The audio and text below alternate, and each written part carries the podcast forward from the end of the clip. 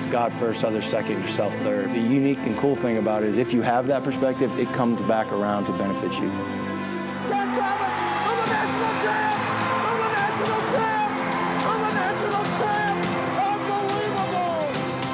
IWU Hoops presents The Pursuit. Go inside the locker room as IWU Hoops trades the pursuit of me for the pursuit of three. Welcome to Series 2 of The Pursuit. I'm Greg Tonagel, the head coach of IWU Hoops. If you recall, in the second half of episode 10, we talked about some of the ways that we are intentionally trying to build in kingdom minded experiences for our team. One of those happens to be the mission trip that we take every other year to the Dominican Republic with Go Ministries. I can tell you this that when our players' careers are over and they look back upon all the varied experiences that they had, the mission trip's the highlight that often comes up the most.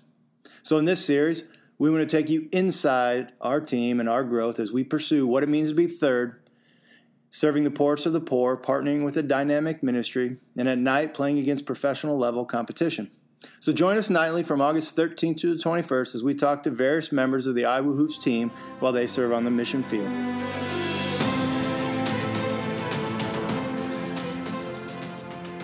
This is Isaiah Payton with Coach Tonagel here for your Friday update. Coach Tonagel, what are you seeing on the team as the week goes on? I'm seeing relationships really grow and deepen. And for me, it was evidenced by our morning devotion today. We went, we just went deeper with each other. Guys uh, opened up. Guys shared some weaknesses, but they shared it in a place where there was built up trust and accountability. Uh, that the new guys around them cared enough about them to help them. And when that happens, um, I think we all grow forward.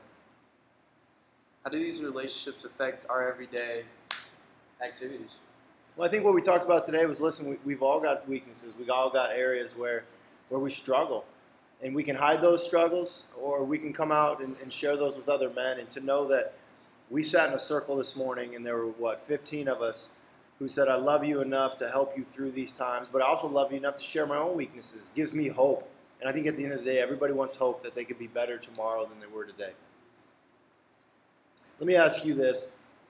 People back home have been hearing about this bridge we've been building in this community, and we've been working our tails off, digging, carrying buckets full of cement, forming, you know, these footings for this bridge.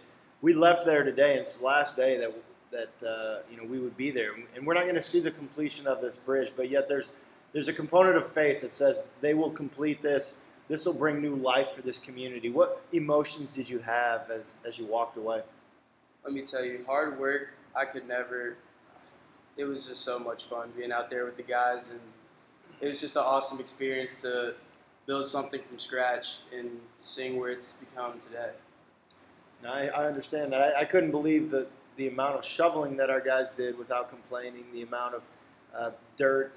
They moved the earth for, for two, three hours at a time in 90 degree weather, and, and never once was there com- complaining. And we looked around at times when you did get tired and, and you'd see the, the, the, look on the people's faces in the community. What did you see when the children would come up or the, the older adults would come up? What, what did that speak to you? It was amazing to me because I, I personally, I've seen the kids like came down and helped us a couple of times, and it was just awesome just to see them wanting to help us, even though we're trying to do something good for them. So, yeah, pretty neat.